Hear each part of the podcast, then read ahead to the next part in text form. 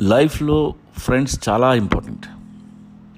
Positive attitude ఉండే వాళ్ళతో స్నేహం చేయండి. నెగిటివ్ నా కొడుకులు మనకొద్దు.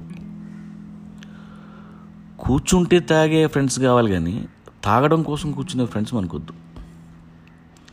నీ ఫ్రెండ్స్ ఎంతమంది అని అడిగితే నీ ఆన్సర్ పది లోపే ఉండాలి.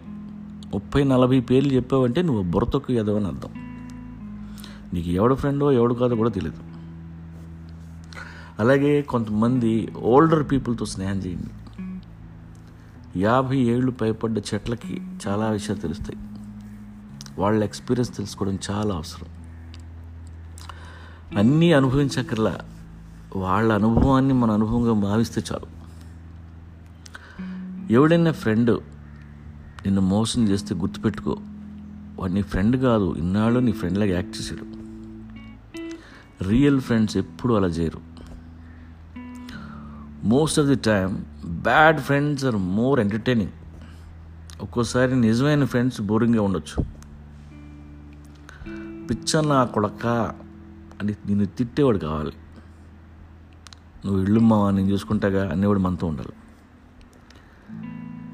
నీ ఫ్రెండ్స్కి నువ్వెప్పుడు బడ్డి నవ్వకూడదు మన పేరెంట్స్ని మన సిబ్లింగ్స్ని చూజ్ చేసుకునే ఫెసిలిటీ లేదు.